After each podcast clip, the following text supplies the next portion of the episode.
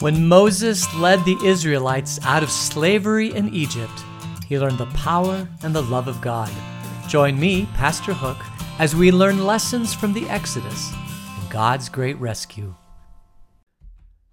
We are in episode 22 of our great study, Exodus, God's great rescue. Let's go through the plagues. If you can work through them with me. Um, we'll see if we can get to all nine. We're going to get to the 10th plague today, but let's see if we can get to the ninth plague. The first plague is a bloody knee. So that's blood in the Nile River in all the lakes of Egypt. The second plague is the frogs. The third plague is the, the gnats. The fourth plague is the flies. And then the fifth plague is all the livestock surrounding you in a circle. And we, we know that's the fifth plague is because of the Christmas song Five Golden Rings. So the the ring around you, the five golden, it's the fifth golden plague, right? That's the that's the midpoint of the plagues. So you've got the blood, you've got the frogs, you've got the gnats, you got the flies, and then you've got the five, which is the livestock surrounding you. Then we're to go to the sixth plague, which is boils. So it's that cauldron that's in front of you that's boiling. That's the cauldron. And then the seventh plague is the hail that's going into the cauldron to try to put out the boiling water. So you've got um, that, and then so that takes us to seven. We have two more plagues. The next plague is locusts. Uh, the locusts come and just surround us all everywhere. And then the ninth plague is darkness. The lights go out, which is kind of a weird. I don't know if there's a better way to think of that.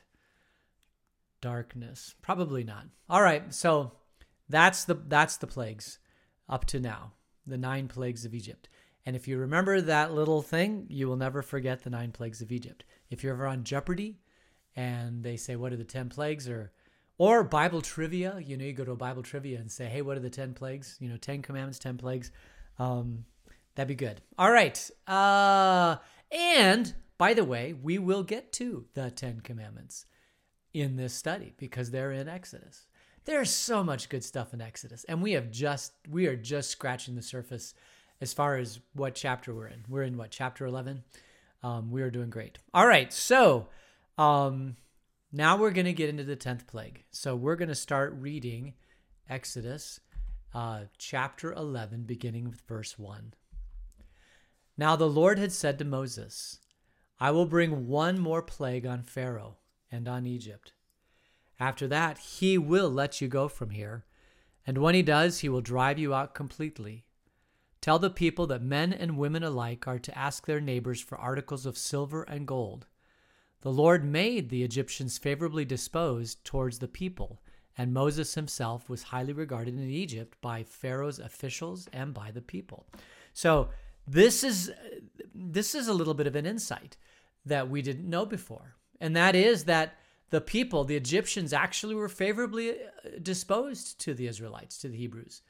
And even the officials liked Moses, and the people liked Moses. It's like this is just really, you, you don't really realize this in the first 10, 10 chapters that Moses is actually a pretty good guy.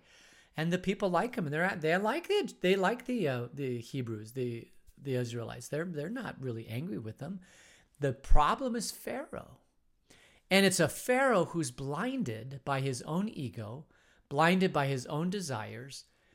Most great leaders are more concerned about the people and the land and the people than they lead than their own ego. Like the whether or not they succeed or fail. I mean, they want the country to fail. I mean, they want the country to succeed, but it's more about the country and the people that they lead than it is about their own, um, you know, ego. Although it's tied into it, right? The leader and the country are completely tied together. So at some point they are linked. But it's pretty interesting that the people were favorably disposed to the Hebrews and that they would be willing to give them articles of silver and gold. Who knew that? I mean, yes, when you leave, here's some gold, here's some silver. Best of luck to you. Have fun, have a fun life. It was so nice to know you. Be successful. That that's just that's a pretty amazing thing from the Egyptian people. All right, we'll continue reading in verse 4. So Moses said, This is what the Lord says. So Moses is in front of Egypt, or Pharaoh, I think.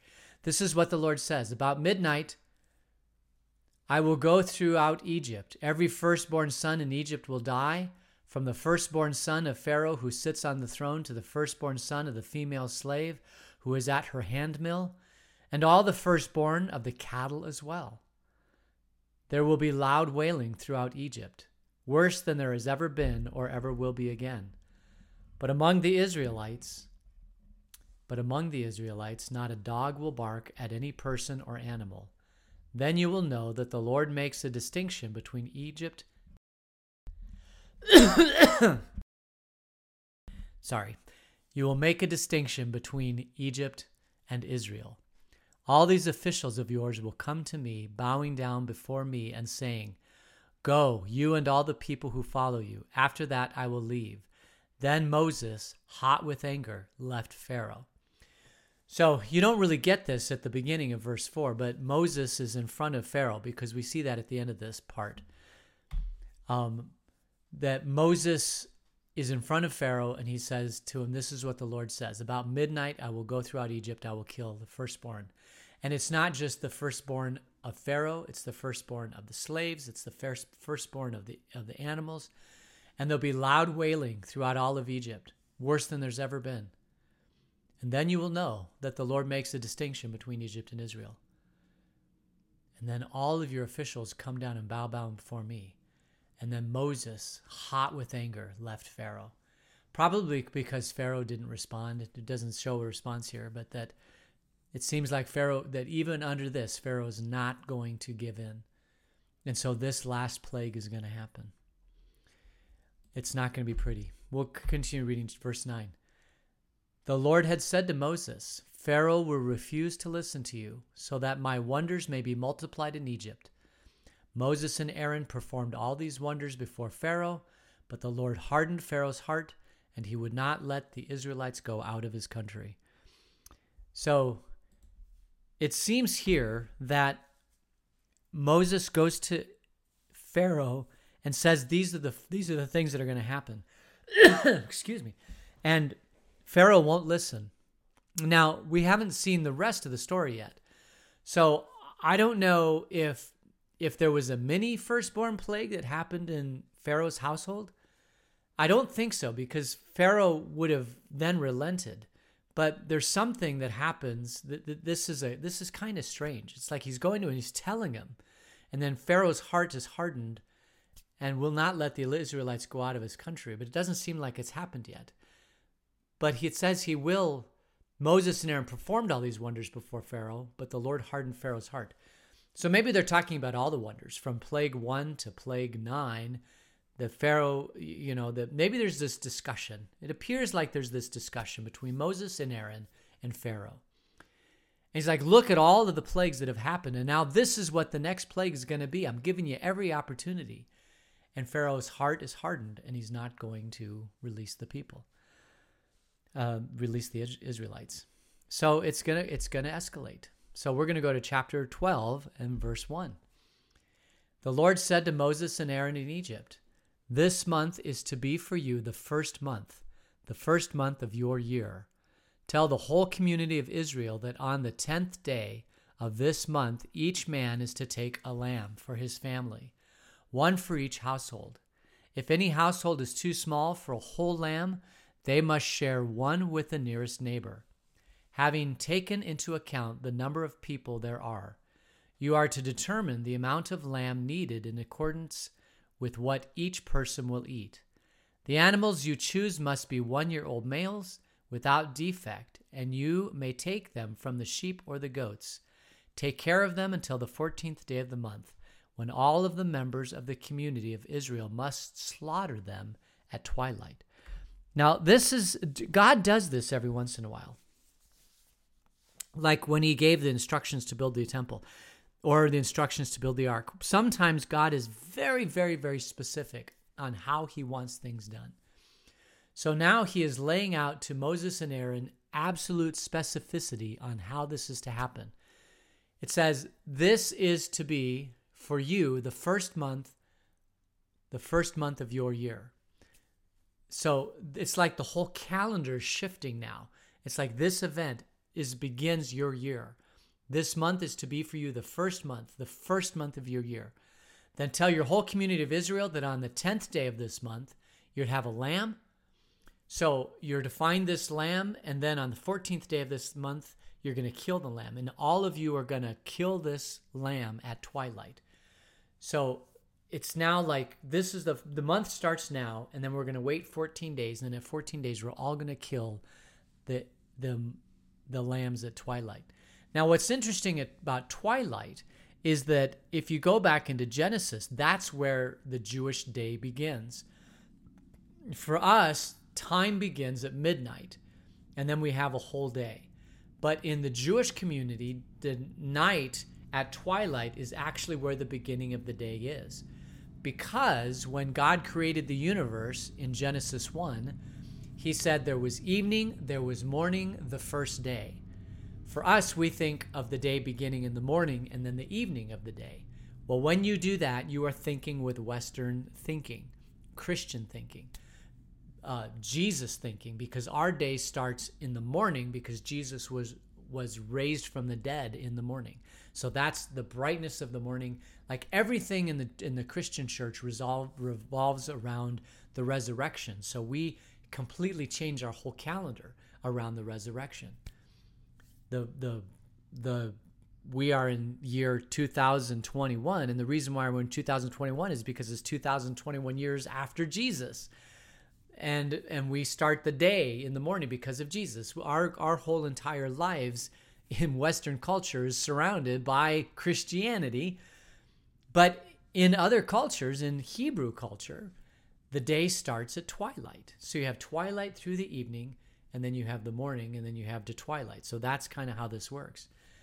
Um, in the in the orders of the day at the monastery, they there are different hours of the day that are kind of fun. There's matins, there's compline one of my favorites is Lauds.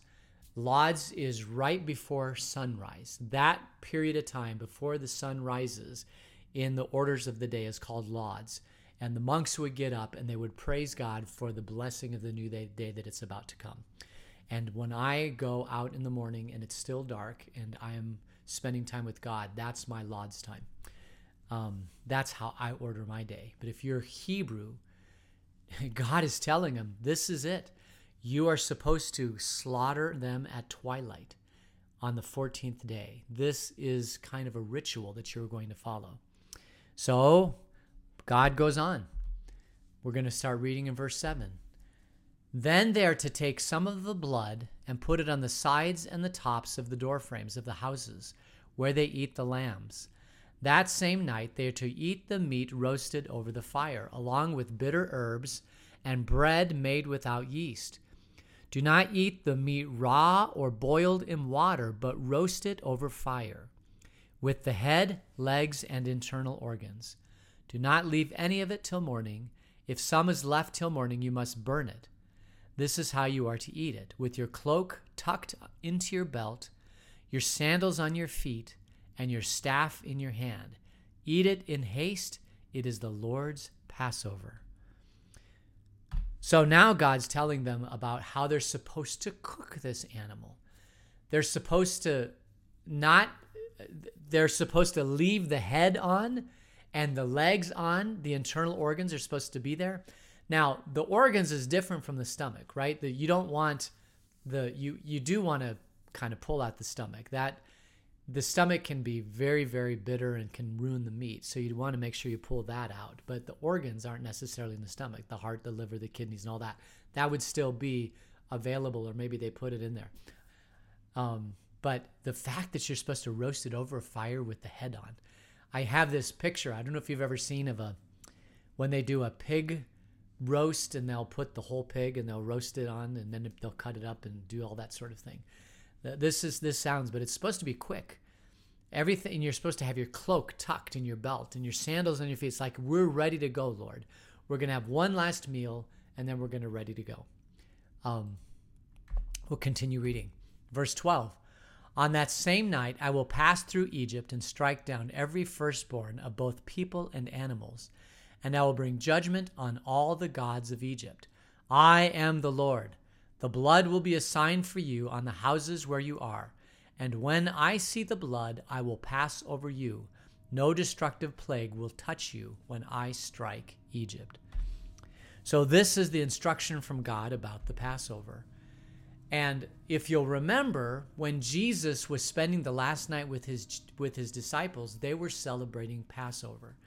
And Jesus made a very big, special deal about this. A very, very special deal.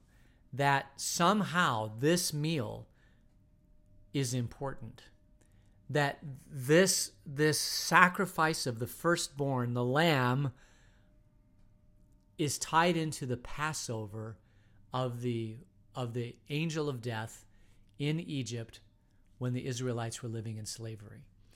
And we will talk a little bit about this probably tomorrow um, about the about the correlation between the Passover and this this last supper of Jesus because there are so many correlations. And if you really, really understand the Passover and what Jesus was celebrating, it kind of informs our theology about who Jesus is and what he did when he came to this earth. It was a rescue of us, but not from slavery in Egypt, but from slavery of sin.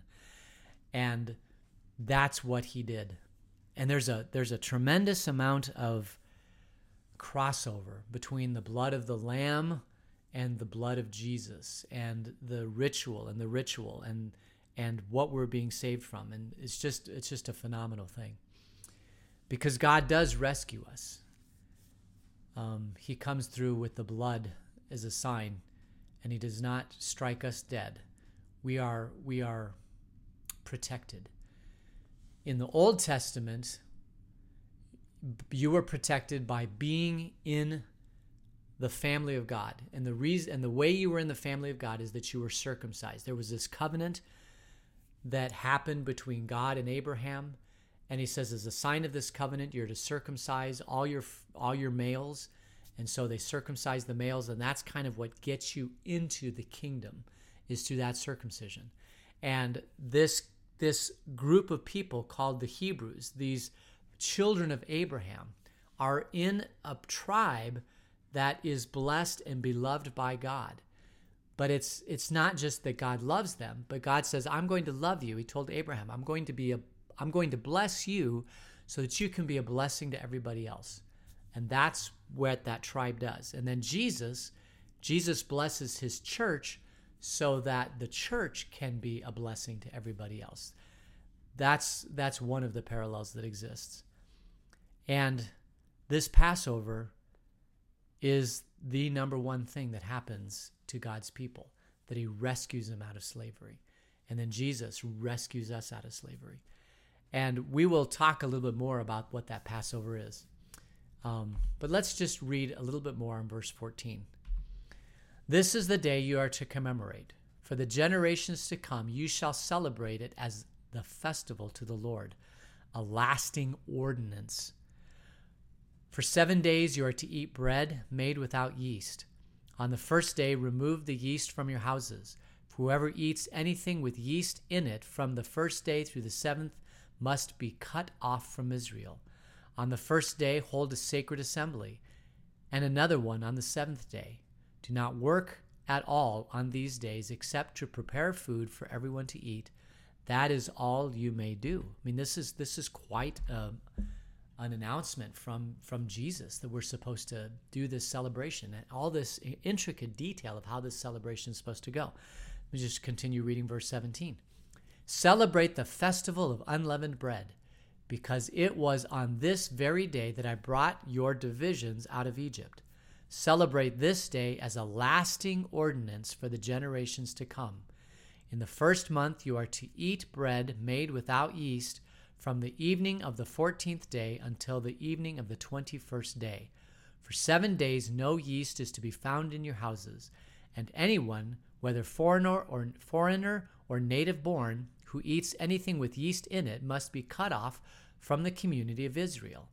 Eat nothing made with yeast. Wherever you live, you must eat unleavened bread. This is just why yeast? And why is that so important? And why can't they eat yeast? Of course, when you're growing up and you hear this story about the Passover, God's saying, okay, you can't have yeast because there's no time for the yeast to work. Uh, so you must be quick and ready to go. But this is like a seven day period that he's like taking yeast out of the food. Now, one of the things that yeast does, if you've ever eaten food, bread, flour with yeast in it, is it rises and it creates a fluffy deliciousness that when you put butter on it is absolutely amazing. So that's all gone. It's like a hard cracker. It's a it's a bread without yeast in it, which is a different type of food. So is this a punishment? Is this a fasting? Is this a what's the lesson from the yeast? That's a good question. And uh, we will pick up that question tomorrow uh, when we finish this story about the last plague. So um, I think we'll go ahead and close in prayer. Gracious God, um, man, you're so specific on these instructions. Uh, we pray, Lord, that we follow your guide and your laws and your instructions as best as we can. Uh, keep us ever in your grace through Jesus. In his name we pray. Amen.